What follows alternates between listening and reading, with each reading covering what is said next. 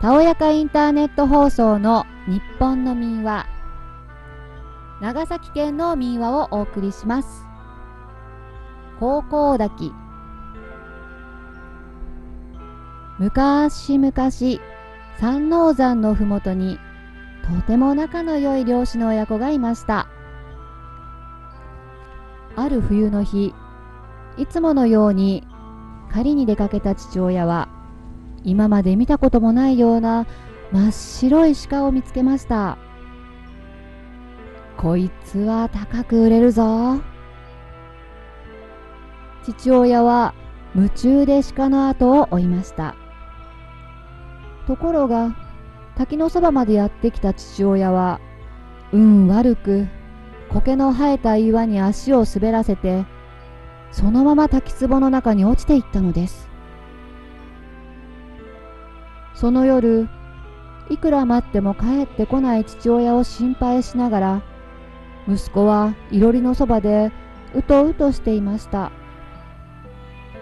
すると夢の中に白い着物を着た老人が現れたのです。父を迎えに行くのじゃ。お前の父は三能山の滝壺に落ちてすでに死んでおる。飛び起きた息子は急いで三能山へと向かいました。するとあの老人の言った通り、父親は滝壺のそばで冷たくなっているではありませんか。父上。あまりのことに息子はただその場に立ち尽くしてしまいました。やがて気を取り戻した息子は、神様にお願いして父親の命を呼び戻そうと滝壺めがけて走って行きました。そうして着物を脱ぐと、凍りついたように冷たい滝の水に打たれながら、どうぞ父をよみがえらすたまえと一心に祈り続けたのです。さて、どれくらい経ったでしょう。身を切るような滝の冷たさに息子の意識が薄れかけた頃、ふと父親の方を見ると、わずかですが父親の頬に赤みがさしていたのです。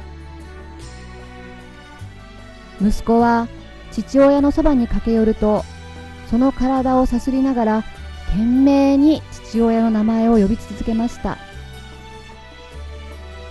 すると固く閉ざされていた父親のまぶたが少しずつ開いて、ふーっと息を吹き返したのです。そして幾日か経つと、父親はすっかり元通りの元気な体になりました。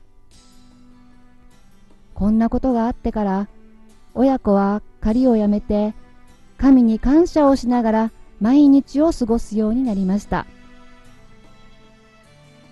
この父親が落ちた滝は、いつの間にか高校滝と呼ばれるようになり、今でも清らかな水を流し続けているそうです。